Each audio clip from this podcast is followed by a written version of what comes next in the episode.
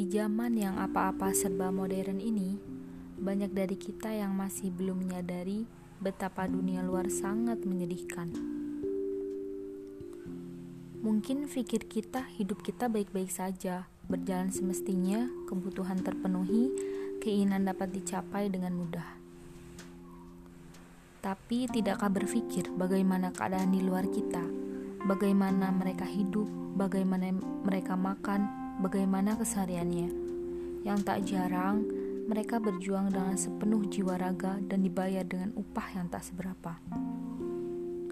Berjuang mati-matian demi memenuhi kebutuhan yang nyatanya tak terpenuhi. Berjalan sepanjang jalan, menawarkan dagangan yang tak kunjung berpenghasilan. Dengan terik, mungkin hujan, dingin yang tiada henti. Apa mereka mengeluh? Membawa bingkai-bingkai besar bukan sedikit tenaga yang dibutuhkan.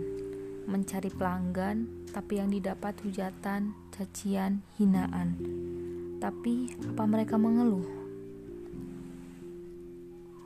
Tak jarang mereka yang berjuang mati-matian yang mengajarkan kita banyak pelajaran. Bagaimanapun hidup harus tetap dijalani juga disyukuri. Karena sejatinya cobaan akan tetap ada sampai kita benar-benar pergi ke pangkuan Tuhan. Ada baiknya sejenak kita turun ke jalan, jangan hanya di tempat keramaian. Hal ini bertujuan agar kita sadar kita lebih bersyukur karena ada banyak hal yang patut disyukuri daripada disesali. Ada yang hidupnya lebih menderita daripada derita yang selama ini kita umbarkan ada banyak dari kita yang hidupnya lebih susah.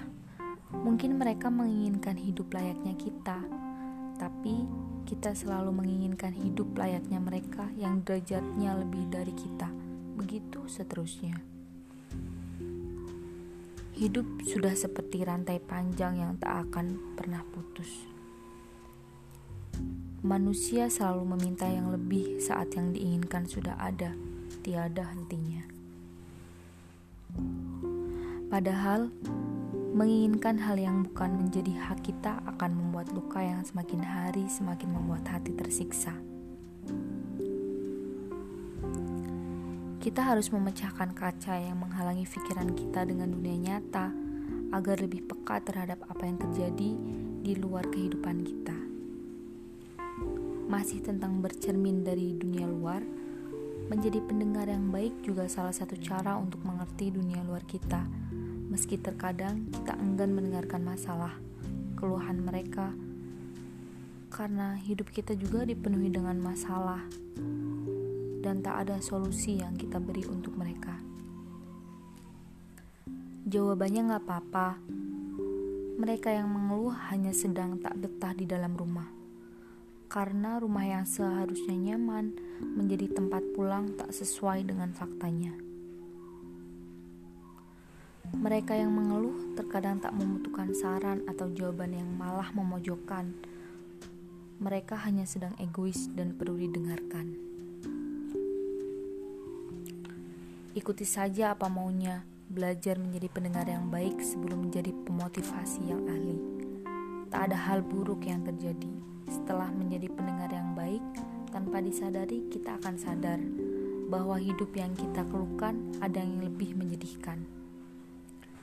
Dari mereka kita sadar hidup bukan perjalanan panjang tanpa hambatan. Di dalamnya banyak bumbu kehidupan yang membuat hidup jadi lebih menyenangkan.